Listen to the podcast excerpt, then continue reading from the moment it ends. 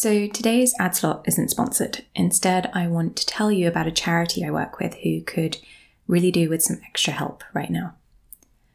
I'd like you to contemplate for a moment about how you feel when you're really hungry, or if you have a child, how they behave when they're hungry. Terrible, right? Hunger affects everything behavior, mood, concentration, ability to learn. A hungry person, and especially a hungry child, isn't anywhere near their best self. Magic Breakfast provides free, nutritious breakfasts to over 1,000 primary, secondary, and ASL special educational needs schools across the UK. Every school day, they offer breakfasts to up to 200,000 children. But it's also not just about the food. I've visited their schools and their clubs also serve as a place for children to come together, get support from teachers, catch up on homework, relax with friends, even get their hair braided. How needed is this charity?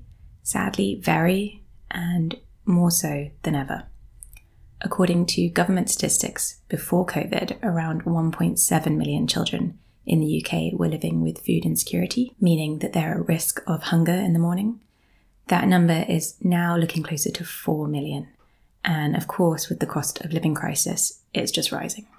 I volunteer with Magic Breakfast. I'm on the development board, and I know the money goes where it's needed to supporting children as well as lobbying for policy change to encourage the government to step in Magic Breakfast actually always say that their ultimate aim is to make themselves obsolete to end child hunger for good. If you have the ability to support a hungry child, please do check them out. It's magicbreakfast.com. Thank you.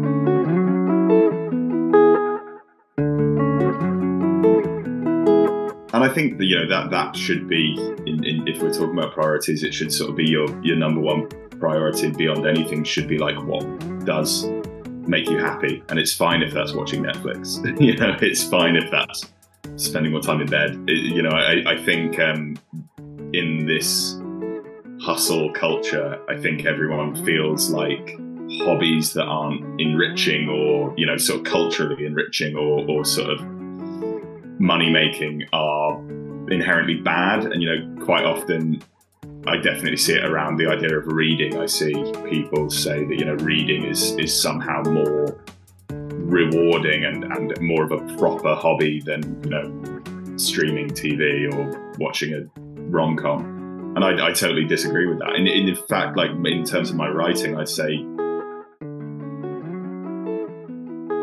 Welcome to Priorities, the podcast about the things in life that really matter. I'm your host, journalist and coach Lily Silverton, and each week, along with a roster of incredible guests, I'll be exploring how priorities inform and transform our lives, sharing mindset tips, strategies, tools, and inspiration to help you prioritize your own life. We'll be covering what we think is important and unimportant, what we'd like to work on a little more, and the moments that changed our priorities and lives forever. I hope you enjoy. My guest today is journalist and author Bobby Palmer. Bobby wrote the Saturday Times bestselling novel Isaac and the Egg, which takes a moving and memorable look at grief and men's mental health through a very unique and really quite funny lens. As a journalist, Bobby's written for publications such as GQ, Esquire, Men's Health, and Cosmopolitan, and he's also the co host of the podcast Book Chat with Pandora Sykes. Bobby is currently writing his second book. Welcome, Bobby. Hello, how are you? I'm good. How are you? Yeah, not too bad. Um, a bit a bit wet because I've just been walking the dog in the pouring down rain, but happy to be inside. Mm, it's really, really pissing it down today. Yes. um, so the first question I ask my guests is, do you have a morning routine? And I imagine that maybe yours is walking your dog. Is that a Yes, I mean, I. It's the weird thing about being um, a freelancer and being self-employed is I feel like you like to think that you have a morning routine, but I, I really don't. You know, there are the nice thing about it is there are mornings where I really don't feel like getting out of bed, so I'll stay in bed. But you know, I don't have to start work at nine on the dot. But um, yeah, if if I have a morning routine, it's walk the dog, have a very strong black coffee um, and sit down and write first thing because I I do all of my best writing in the first sort of like two or three hours of the day, and and I'm I'm spent by the afternoon. And I know I know a lot of writers who who will be like, you know, I'll, I'll sit down at seven in the evening and do all my all my writing then. But I find that very first thing is is sort of my writing time, and then afternoons and stuff at admin, emails, the boring the boring bits. I'm totally the same. I definitely do my best work in the morning. By late afternoon, I'm for all intents purposes useless. Yes, uh, same.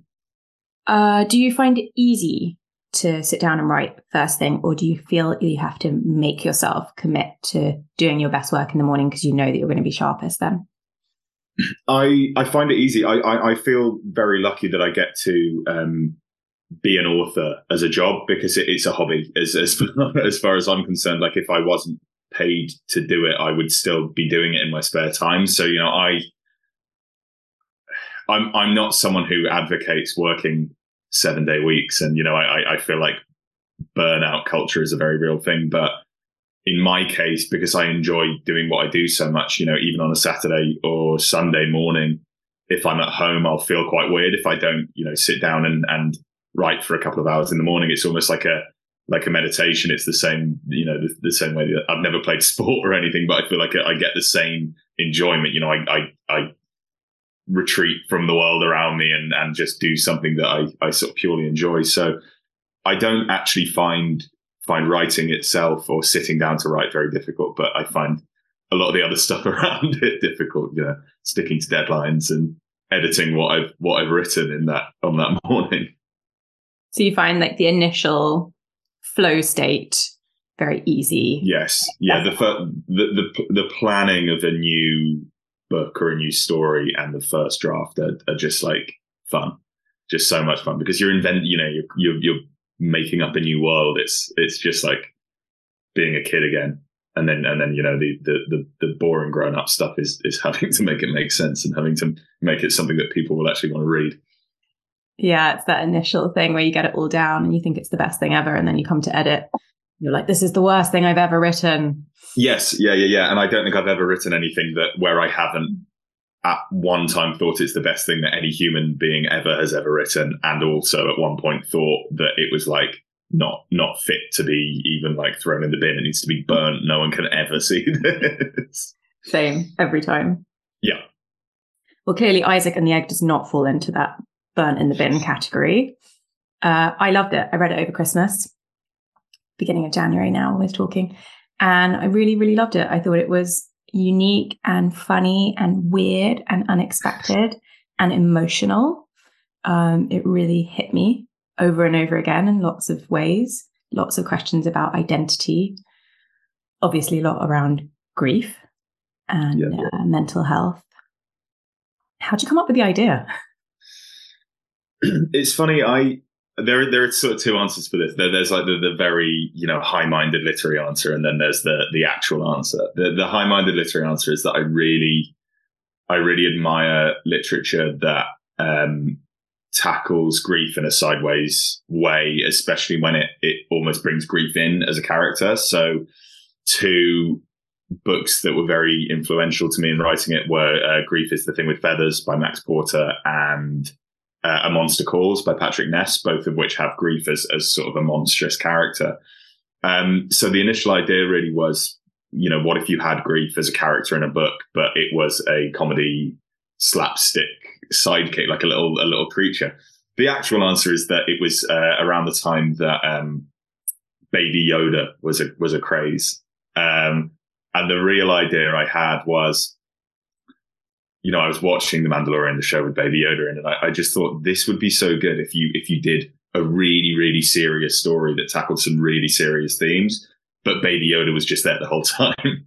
so uh, it, it, all started with Baby Yoda, and then uh, I think what was funny is when I started writing the book, it became something totally different to what I thought it would be because I thought it would be like a you know a black comedy about an alien and a man, and it actually became you know it's not sci-fi or anything like that. It, it really became an exploration of of men's mental health, of, of, male loneliness, and and almost the idea of the um the egg, you know, the the, the creature in it didn't become it ended up not being the most important part of the story and i you know i think it was really I was really happy that it went the way it, it went because it became something that I'm, you know, I'm proud of and something that I don't feel like I've seen a lot of, you know, in in, in sort of in bookshops. You know, I, I don't feel like I read a lot of young men's accounts of, of their own mental health, especially ones that aren't really, really, really literary. Yeah, I mean that that was that was where it came from um, initially, and then you know they're, they're obviously like I I think it came naturally to me to write about young men, a young man, being a young man, but also you know my background is in um, journalism, and I you know I've done a lot, of, a lot of work for Men's Health, GQ, and stuff like that. So I think it was it was a fairly natural world to inhabit, and I actually being a journalist before, I, I, I, thought writing fiction would be quite a strange experience, but it, it, it, felt quite natural once I'd once I'd started writing. Really. Well, all fiction's grounded in reality, right? Yeah, exactly. And I think you know I, I often get asked about this book specifically, like, is it autobiographical? And at its core, no. You know, I I, I had it's about someone experiencing this this huge grief that I I haven't personally experienced, but beyond that, a lot of the main character Isaac, a lot of his insecurities, a lot of his fears, a lot of his quirks, um, all the all the worst bits of him are are, are me, you know, like and and it, it was quite a um, introspective writing process because because I wrote the whole thing during uh, lockdown one, you know, the first COVID lockdown, so it was a really you know me at my dining table uh, not able to to go anywhere out outside my house, just sort of inside my own head writing this book. So it was, um, yeah, it was it, like earlier. It was a it was a meditation almost, like cathartic experience. Yeah, definitely, definitely. And um, I think all I think all writing is. I think you know, without sounding too corny, if you're writing something, you you clearly have a have a need to to get it out. Um, and I think every, I, you know, I've just I'm just finishing up my second book and I'm starting to work on an idea for a third. And I think every single one, you know, you you you can look at the component parts, you can look at the characters and say like, well, none of this is real. These are made up characters. But you know, every character you make, you fill with some of your own thoughts. So I think if you made a composite of all the characters I write, you know, that would be all of my uh, fears and hopes and dreams and and problems. Uh, you know, all all sort of if you mash them all together, you'd you'd have a, a good picture of what's going on inside my brain. Has your outlook on yourself or the world around you changed as you've moved from being a journalist to an author? Yeah, I think so. I think the publishing world is a is a kinder world than the uh, the world of journalism. So it's it's been it's been really nice. This sort of community you find in being in being an author is really nice. Um, but I think that probably the biggest way that my outlook has changed is there's there's nowhere to hide when you're you know when you're when you're writing a book and it's your name on the cover.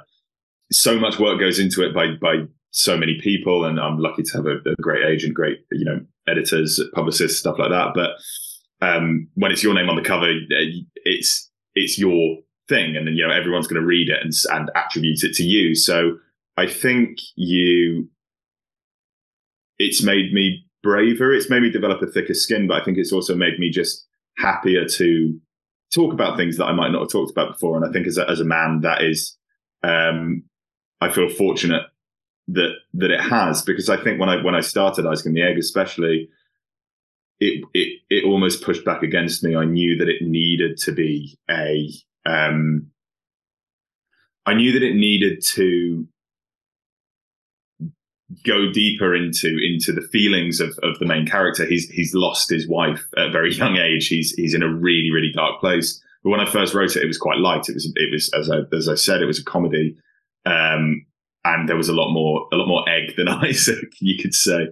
Um, and it was in writing it and in the latter stages of writing it that I realized, you know, I I needed to bare my soul a bit more and and I needed to explore things that I felt like people might I, I think I was worried that people might attack me for it, or, or people might say, you know, what right do you have to to write this story? Um, you've got this wrong. The, those sorts of things. I think it, it was a real insecurity, and I had to take that risk. And then, and the most amazing thing about it being published is I haven't, you know, no one said that to me. That it, I've had some really amazing messages, and the nicest messages I've had are, are, are, from people who've experienced quite serious grief or who've been in quite dark places and have said that the book has really helped them. And you know, as an author, that's the the best possible thing you could ever ask for. So.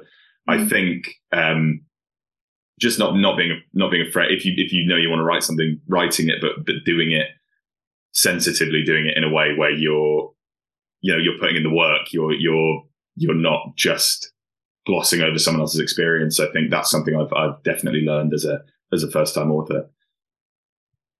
If i'd asked you sort of five ten years ago um, whether you would see yourself writing a book about grief and mental health a fiction book about grief and mental health what would you have said uh, if you'd asked me, if you'd asked me five years ago if I saw myself writing a fiction book non-stop, I would have said no way. Um, definitely, yeah, definitely not a not a serious one. um, I I really didn't know that I was going to be a novelist. I, I I always, since I was a teenager, I've I've loved journalism. I I I was a huge lover of of magazines, especially um, sort of men's magazines, so GQ, Esquire, Men's Health. Those were all, you know, I, I read all of them every month, and I that was the world I, I wanted to inhabit. I, I, just thought it was so um, aspirational and so cool. And and as a teenage boy, I think it was just like you know that's what I want to do. I want to be the editor of GQ. um, so you know, I I always wanted to do journalism. I, I, I went straight into I went to I studied English at uni. I went straight into journalism from there um, and didn't really pause to to think. And if I had, I, I think I would have said that um, books, fiction books, especially, were written by people smarter than me. you know, I thought it was like you had to be this uh, shaman type, you know, with with this this like amazing creative knowledge, and and I I, I think you had to almost be sort of born different to to write fiction. Um, what really changed was I um, I lost my job, so I I went freelance. You know, I, in hindsight, getting into the world of magazines at the at the time when pretty much the entire world stopped reading magazines ended up not being the smartest move. So yeah, I, I, I went freelance. I had a lot more free time, and I I started to actually be able to think about what I wanted to do. And I had an idea for a book, and I started writing it. And from from the first day I started writing fiction, I, I knew that was all I wanted to do, like all I wanted to do. Um, and it's still all I want to do. you know, that was, that was a, a few years ago now. Um, and yeah, I think, I think the realization I had was, you know, it's not, it's not smarter people who, who write fiction. It's the, the people who end up having books published are the people who sit down and write a book and finish it because, you know, it's, it's a mammoth it's a mammoth task to to write a, a even Isaac and the Egg's not that long, but it's seventy thousand words, and that's a lot of words to write, especially when you don't know if anyone's going to you know like it when you finished it. Um, but yeah, no, the idea of being a novelist would have been would have been totally alien to me a few years ago. So I'll, I'll be interested to see what I'm doing in a few years' time. It's that just putting in the work I mean, lots of people have variously said it at points, but there maybe isn't anything such a thing most of the time as inspiration. Normally, you have to start the work in order to be inspired. And yeah, and I, it applies with writing. Sort of the more that you're writing, the more that the ideas come.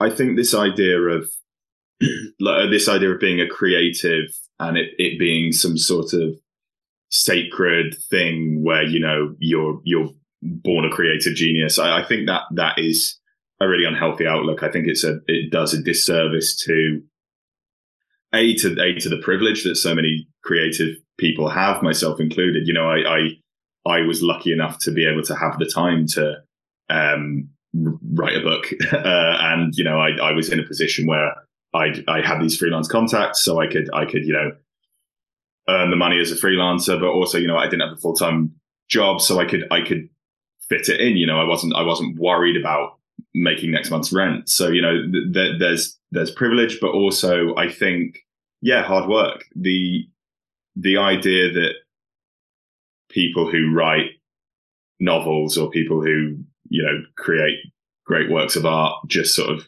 sit down and dash it off, and it's because they're they're you know more brilliant than other people is is just a a sort of weirdly widely accepted lie, and I think everyone uh, you know everyone who's who's remotely capable of writing has a book in them. It's mm-hmm. just can they you know or will they be able to sit down and, and write and write and write and then edit and edit and edit and rewrite and rewrite and re- it, it just takes so much work. But, you know, I think people pick up a book and they read it and they think that's, you, you almost think like that, that's how it was when it first was written down. And it's not, and it's not, you know, and it's not the work of one person either. It's, you know, a book is a, it takes years to, to get to that point and it takes the input of so many people and it takes so many rewrites.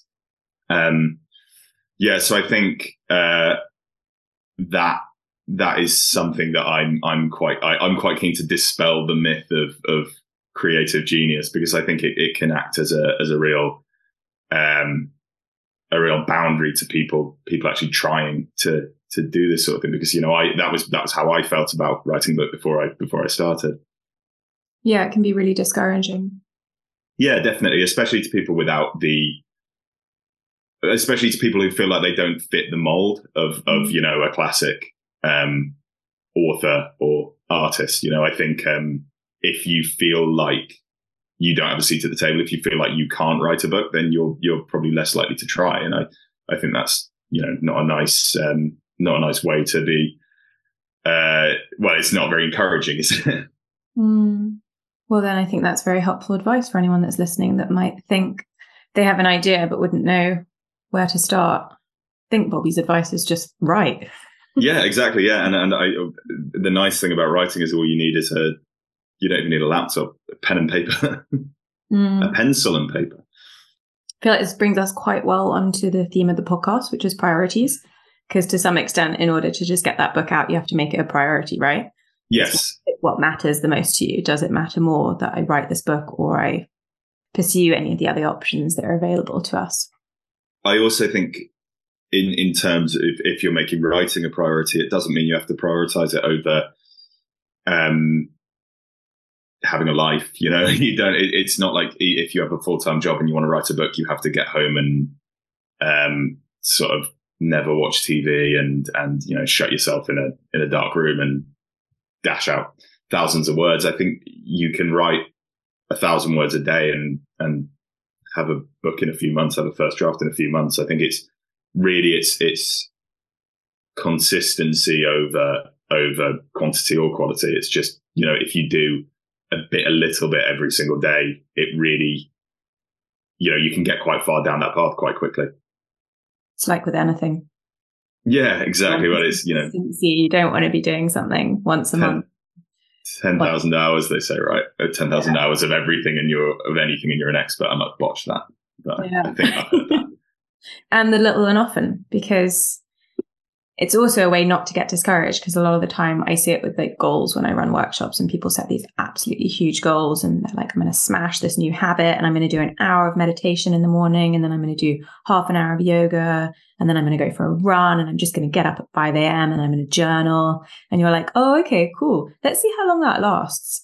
And it's like three days in and they're, they're spent because it's really hard to build that much time in. Whereby if you say, okay, I'm going to do five minutes a day of something that's good for my mental health, then that's a much more sustainable approach, I guess. Yeah, yeah, and a much healthier approach. I think you know quite often you can set set goals like that, and and even if you are doing things that make you feel like a, a better more rounded person, you can be a lot more miserable because you feel the pressure of, of fulfilling them. Yeah. And you have to sacrifice other things like sleep or time with family or whatever it is.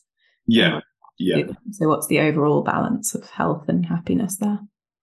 And I think that, you know, that, that should be in, in, if we're talking about priorities, it should sort of be your, your number one priority beyond anything should be like what does make you happy. And it's fine if that's watching Netflix. you know, it's fine if that's, you know, spending more time in bed. It, you know, I, I think, um, in this hustle culture, I think everyone feels like hobbies that aren't enriching or, you know, sort of culturally enriching or, or sort of money making are inherently bad. And, you know, quite often I definitely see it around the idea of reading. I see people say that, you know, reading is, is somehow more rewarding and, and more of a proper hobby than, you know, streaming TV or, or, you know, watching a, a rom com.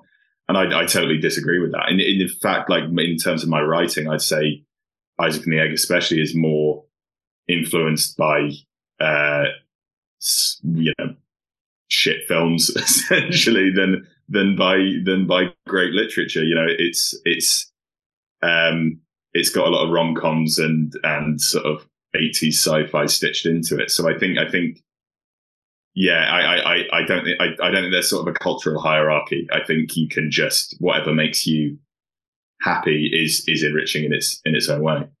Mm.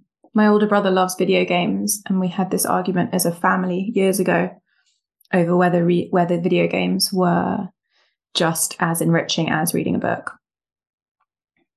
In some ways, they're they're more enriching because you control the world you're you're in. You know, yeah. I love video games. I, I mm-hmm. and I think they're I think they are a real form of meditation because it allows you to actually be someone. In, in fact, I, there's almost more of a parallel between books and video games than there is between books and films because films and TV sort of lay it all on the on the table for you. They say like this is what everything looks like and and this is how things are happening. Whereas when you read a book, you go inside someone's head, and when you play a video game, you go inside someone's head. So I think you could definitely argue if you were doing a hierarchy, you could argue you know books and video games at the top and films and TV beneath but I said there's no hierarchy. So you said there's no hierarchy. so so yeah.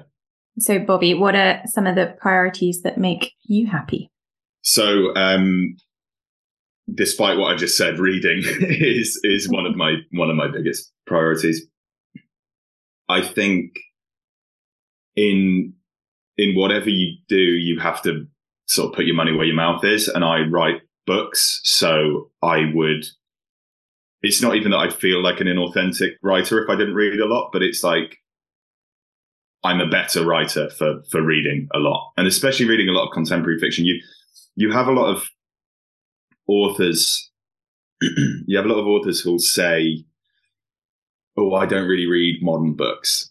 You know, oh, I I only I I much prefer the classics. I much prefer you know books from the you know 19th century or, or whatever. And and I find that um, quite alarming when people say that because it's like, well, you're not writing then, you're writing now. Uh, it's there's a snobbery in that, I think, basically. And I, I, I I try to read as much contemporary fiction because I want to know what people are enjoying, and I I, I want to know what my my peers are are doing. And and I think you know I I, I try to read across the entire spectrum. I read I read a lot of literary fiction, but I also read a lot of commercial fiction, um, which are, to be honest, two labels which don't really mean anything anyway because the, the crossover is enormous. Um, but yeah, I, I, I just I try to read a lot both for my job. You know, if if I always find find I still find it weird saying job uh, being an author because it doesn't feel like a job. But um,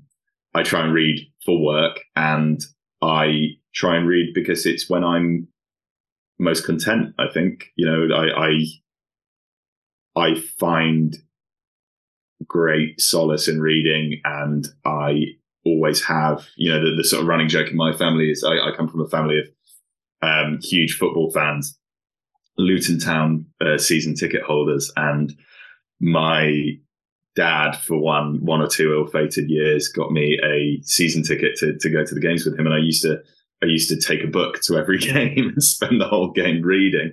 Um, and I think after after one or two seasons, my dad said, you, don't have to come if you don't want. And I was like, yeah, I'll just sit at home and read instead. Um, so yeah, I think reading's always been a a, a, a, a bit of a meditation for me, a, a, a way of, of finding peace. So I try, especially now, to to actually portion out time to read. And I also this is another benefit of, of being a freelancer, of, of working for myself, is I'll actually treat reading like work sometimes. So like I won't punish myself if it's uh, two in the afternoon and I'll go, I'm going to go read for an hour before I, I go and carry on work because it, it is really helpful for, for what I do for a living. What's a great book you've read recently?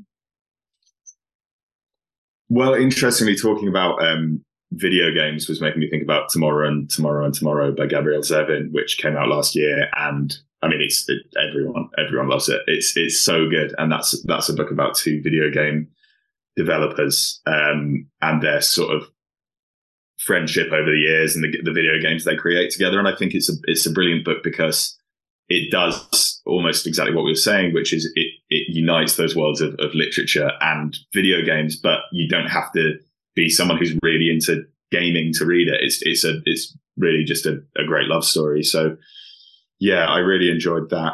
Um, what else have I read recently? Um, I do at the moment. I'm doing a lot of a lot of reading for um, mine and Pandora's podcast because we. Um, I should probably say what that is. Um, yeah, so you've got so, a podcast yeah. with Pandora Sykes, who was on last. Yes. Actually. Yeah, yeah, yeah. So uh, we we have a podcast called Book Chat, um, and the whole idea behind it is that we we talk. We each bring a book each month, and we we chat about it. But the books, uh, the prerequisite is that the books have to be older than two years, uh, old more than two years old, um, because I, I feel like both both of us existing in the books world, we we feel a lot of pressure to read. Um, not even what's just come out, but what what is coming out. You know, we we we get a lot of proofs of book. I've got, I've got so many books coming out in coming out this year that I feel like I should be reading, and and so many books that I didn't read last year that I feel like I should be reading. And we wanted to just create this space where you can enjoy books that aren't like hugely hyped right now. Um, so that's been a really really rewarding experience. I, I'm, I'm currently reading Wuthering Heights, which is one of my favorite books of all time, but not something before we started the podcast I, I probably would have picked up and, and read again. Um, and I'm really enjoying it. I, I, I love it. I think Pandora hates it, so that'll be an interesting episode. But um, yeah, and then you know over over Christmas I read uh, White Teeth by Zadie Smith and Convenience Store Woman by Sayaka Murata. So that's only a few years old, but that was our, our last episode. So yeah, I, I I think in terms of reading across the spectrum, I think it's it's worth saying that I also do try, and everyone should try and and read stuff that's like a few years old because I feel like people read what's really popular right now or what they feel like they should have read, you know, War and Peace or uh, Dickens. But but there's almost a neglect of books that came out 10 years ago, um, which sort of had the, the hype's died down and they haven't made it into the sort of hallowed halls of the classics yet. So, um, yeah, just having a, a, varied, a varied diet of, of reading, I find really rewarding because then you, you get a very varied picture of, of lives and experiences. Um, and I think, you know, it's the, it's the classic cliche of reading, but it's such an escape that I think, um, always reading the same thing is less of an escape. Mm. Do you read magazines? No, not anymore. Which is really funny. I, I, I basically, I don't, I don't, I don't, I don't do a lot of journalism anymore. And almost as soon as I, almost as soon as I started writing fiction, I, well, actually, no, that's a lie because I, I needed to make money. Uh, as soon as I got a book deal, I, I stopped. I was fortunate enough to, to stop seeking out a lot of journalism work. And as soon as I did that, I, I stopped reading magazines really. And I think it's, it's not so much that I don't like reading magazines. I, I still do. It's just that the time I was reading magazines before I now spend reading books. And, and, you know, I, I much prefer to read books voraciously than, than read magazines. But I've never, it's weird. Like as someone who aspired to be a journalist, I've never been a great reader of like long form journalism or anything like that. I get bored really quickly. So people would send me articles and I'll go, Oh, great. Yeah. I'll read the first three paragraphs and then I'll skip to the end. Um, which is terrible. I shouldn't, I shouldn't admit that. And I don't know, I don't know why, but I think, I, I think it's the same reason I don't read non, non-fiction books really. Like I, I'm like a, a, a child at heart and I need, I need there to be like a story and, and, and, you know, main characters and like, who's the goody and who's the baddie and where's the happy ending? Uh, and you know, even even in um, very serious books, I feel like you still get that that sense of narrative, which I I struggle to to find in even in really good narrative nonfiction. Mm. Like my daughter, who needs uh, stories to to do her numbers. yes, yeah, exactly. That's that's how I describe myself. and I write everything in crayon as well. Yeah, perfect. Actually, just pictures that you've uh, created. Yeah.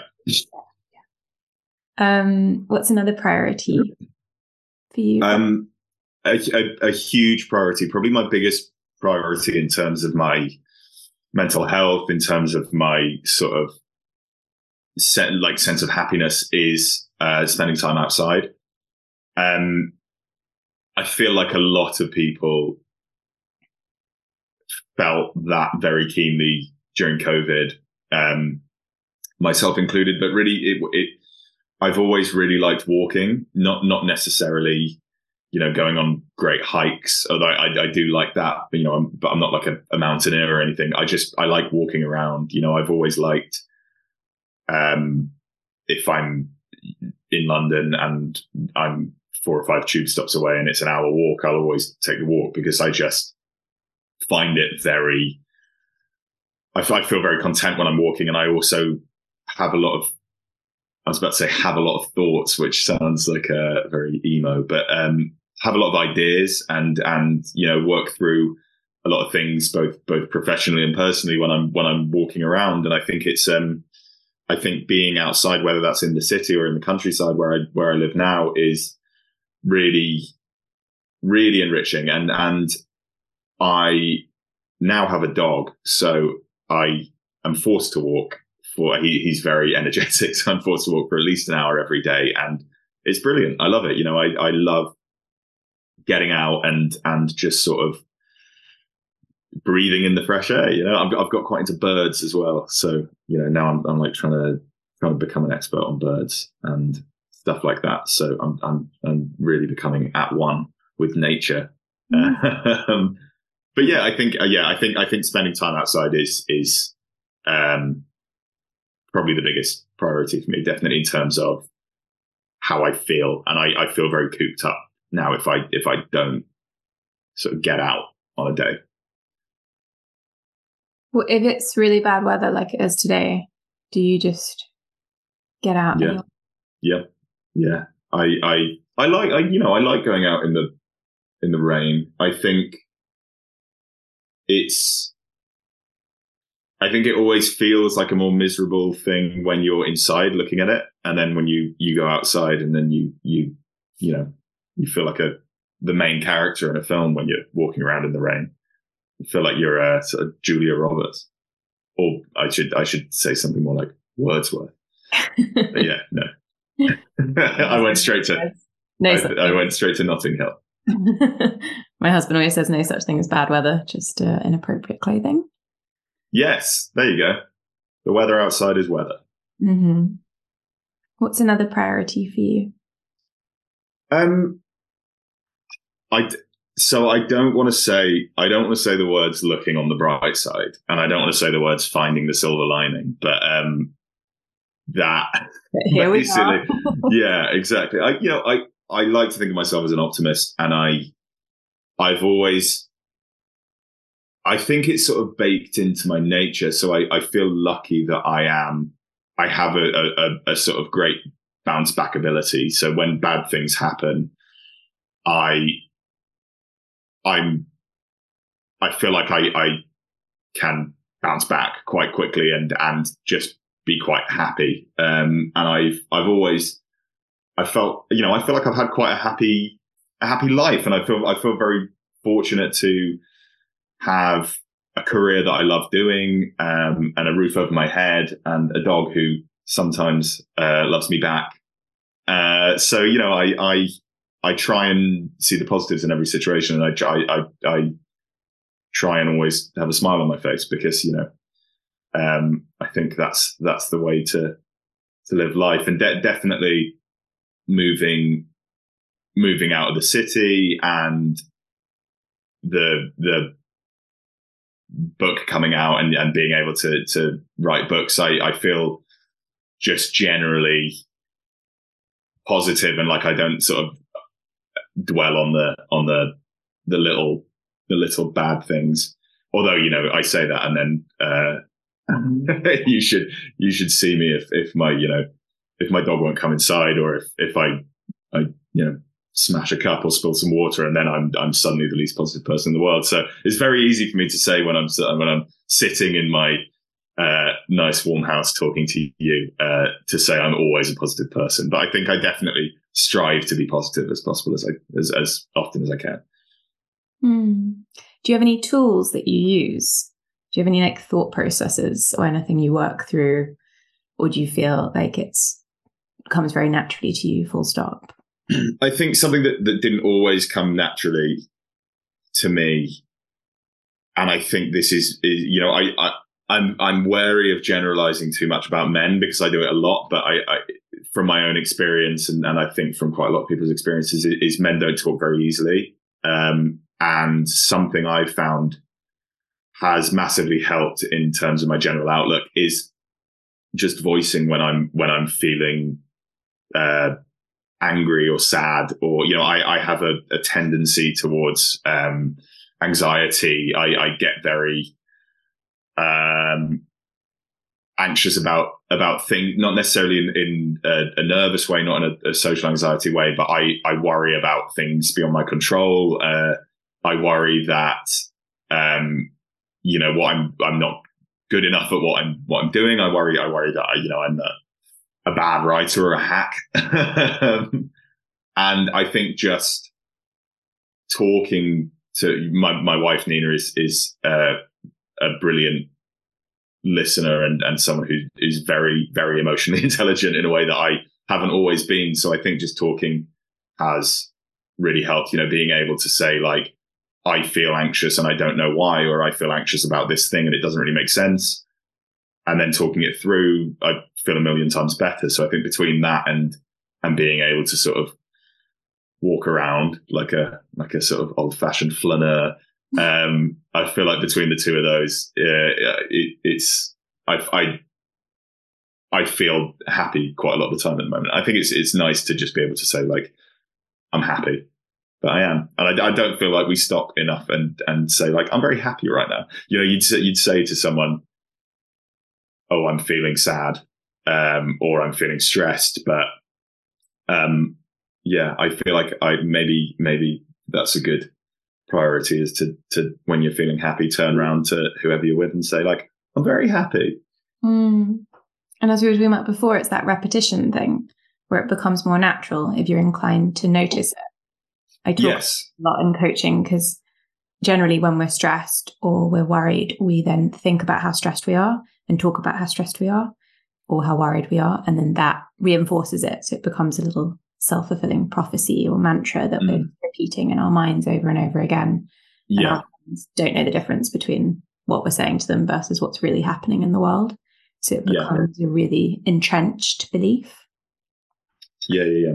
So likewise, I guess if you we're looking out for those little moments of joy, happiness, or big moments, maybe. yeah, yeah. and I think it's also it's also when you're feeling stressed, especially because I, I, I do get very stressed, um, especially when things aren't sort of going my way. Uh, in, in, especially when I'm writing and I you know I can't I really can't crack what I'm doing. I, I get very very stressed, and I think it's about finding the things that stop you feeling stressed. It's quite when you're in that situation, especially when you're feeling quite burnt out as well. It, it's it's hard to recognize when something's making you feel better. And I think it's, you know, I, I have it with, with walking the dog. It's, it's about going, Oh, I actually feel better than I did half an hour ago or an hour ago. So maybe I should do this more. You know, exercise is such a, such a cliche one, but I, you know, I find that that is really great for my mental health when I'm feeling really, really stressed or anxious, you know, just going and getting my heart rate up. Um, I will then feel like I've pounded out some of the some of the misery. What I'm hearing is that you have a really good connection with your internal reality, with whatever's going on for you. So it sounds like you're very good at, you know, identifying what's happening and then taking steps? Not all. I think I think that comes with being a writer. You know, I think you. I, I wouldn't have said I, I was always like that. Um, definitely not when I was working a full time job. I, I I I think working for yourself can be really stressful, but it can also mean that you're very much in touch with your even down to your own rhythms, you know, like if you if you work better in the afternoon, you can take it easier in the mornings. And, and like we said, if we, you work better in the mornings, you can take it easier in the afternoons. You know, you don't have to fill a nine to five because you do more productive work in the hours you are working when you're working for yourself because um, you're not just you know punching someone else's timesheet and and and making them profits. Mm-hmm. Um, I I wouldn't say I've always been that good at, at understanding myself, but I definitely feel like writing and, you know, sort of exploring the minds of other characters who might be yourself uh, through the writing process definitely makes you more in tune in tune with your own brain. Um, it's almost a a form of of therapy, and I wouldn't I wouldn't advise people just you know write a book instead of going to therapy, but it, you know it is therapeutic. Um, writing. And I think, I think also just growing up, your, your priorities change and I, I do a lot more of the, the little things that, that make me happy now. So I, I you know, I, I drink less, but I, uh, I drink more like good coffee, good beer, you know, like stuff, stuff that, that brings me joy. I buy, I buy nice cheese from the cheesemonger, like a really old man. But you know, um, I think, yeah, like like over the years, discovering those, you know, finding out what what getting to know yourself basically and getting to know what brings you joy and what doesn't is is is very important. And I, yeah, I feel I feel very like glad to have to have got to a point where I do sort of understand my own brain in a way that maybe I didn't as a as an early twenty something. Speaking of understanding your own brain, what's something that doesn't matter to you? What's something that's not a priority? Well, so that that um, that is exactly the sort of thing I was I'm, I'm talking about. I I used to, especially when I worked in um, in journalism, and I I did a lot of culture stuff. So I was writing a lot about music, about uh, film and TV, about books, um, and celebrities, stuff like that. I, I think I, I used to really I used to be very aware of whether I seemed cool or not, and whether my interests, especially in the cultural space, um, were cool. And I just don't care about that anymore. So I'm a, I'm a huge. I, I talked about rubbish films earlier. I'm I'm a huge lover of um, Disney, uh, Disney films, Marvel films. Um, sort of what what especially in the in the superhero film space, what people would probably describe as like trash culture. Um, I love rom coms, um, sort of the, the, more rubbish, the better. And I like, you know, I, I like listening to uh, music. You know, I, some of the music I listen to is probably quite cool. Some of it is from musicals, and some of it is, um, you know, Peter Gabriel. Um, and I think it's about I, I've learned to stop prioritizing whether the, the what I'm consuming um, from a cultural standpoint is, you know, something that I would happily share on my social media and say like I've discovered this cool new band, um, as opposed to like what actually brings me brings me joy. And it it, it goes back to what we were saying about um, that sort of cultural hierarchy and about reading versus film and stuff like that. I think it's just like if I want to you know, if it's a Sunday afternoon and I want to read and, you know, sit back in an armchair with a glass of red wine and read Wuthering Heights, then I can do that. But also if it's a Sunday afternoon and I want to eat chocolate and watch Pretty Woman, that's also fine. You know, I, I think whatever, um, whatever suits you. And I think you, you don't need to feel like you are some cultural arbiter, some some sort of like uh, amazing, um, cool uh, on trend. I, I, I, don't want to say the word on trend because it makes me sound like super super old, but like I don't, I don't, I don't care about being trendy anymore. And I think being a, um, being a journalist, you feel like you have to be trendy, but being, being an author, you can, you can really relax into being a sort of fusty old, old man before your time. I think both of those Sundays sound amazing, to be fair. yeah. I mean, to be fair, that, that made it sound that I did make it sound like Pretty Woman is a bad film, but Pretty Woman is is a good film. It's a very Um, good one. yeah.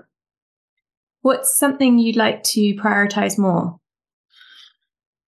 I think this this goes back to what I was saying about men, and once again, I don't want to generalize too much, but definitely from my own experience, I'm not very good at um, maintaining, not even maintaining friendships, because it's not like I've sort of, you know, shed a lot of a lot of people when when they a lot of men when they reach 30 start sort of shedding friends. And and that is true. You i think uh, you lose a lot of your your peripheral friends definitely. But i I think a bigger problem is not remaining as close with the friends who you are close with. So something that I'm trying to prioritize now is is just messaging friends, uh, say, you know, messaging friends and saying, "How are you?" Which sounds like a normal thing and probably is a lot more natural. I, I know it's definitely more natural to to my wife with her friends. They'll, they'll just say, "How are you?" But like it's weird. It feels really weird as a man to to to message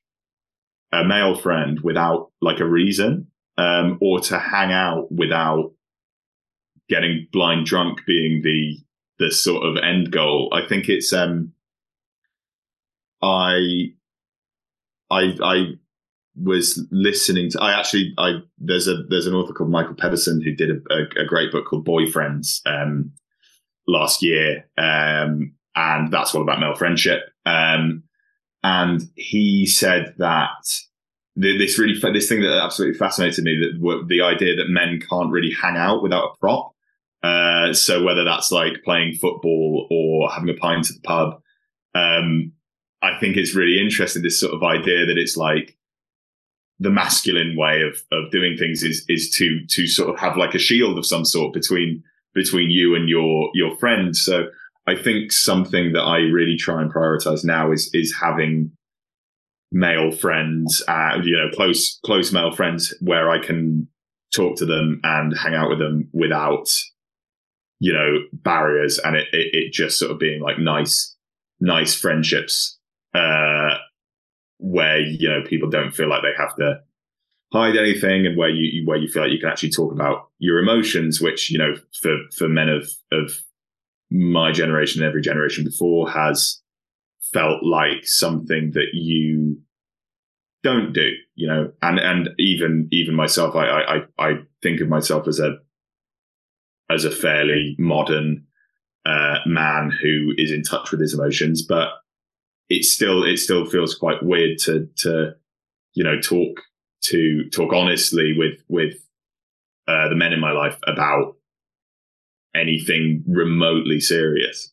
Um, I think you, you're you're much more comfortable just cracking jokes and then and then you know talking to I, I'll I'll talk to my wife about serious stuff, but I, I won't talk to my male friends about it. And I think that's that's unfair, both because it's like a, it's sort of you're emotionally unloading on on uh, the women in your life, and then and then you know saving the the jokes for the men. And I think that's a really old fashioned way of doing things. So I think just being embodying a more a more modern masculinity, especially especially in terms of, of friendship, is is something I'd I'd really like to do, and that starts with just being able to ask your friends how they are, which sounds like such a low bar to clear, but it is you know it's the it's the it's the first step. Yeah, I mean, I hear this from my husband. I hear it from so many men and women, you know, because life is Yeah. really demanding as well. I think is the other Yes, our modern lives are really demanding. And it is that idea of, okay, I can only prioritize so much. I can only put so many things first. So often friendships, as you get older, slip down. Yeah, and I think everyone has a tendency nowadays, especially uh, to vent. You know, so like every conversation will be someone will message someone else, and it will be you know like because they want to complain about something that's going on and then you know they'll they'll they'll get it out of their system and then you know next time the other person will message and then complain about something and it's you know it, i think really carving that time out to just like you know shoot the shit just sort of chat mm-hmm. chat about nothing in particular is is quite important. Yeah just generally being there for one another. Yeah and and not just when you need something. Yeah. The more monotonous day-to-day stuff. Yeah exactly. Coming on from that i'd like to end by asking you about this egg box that you've created?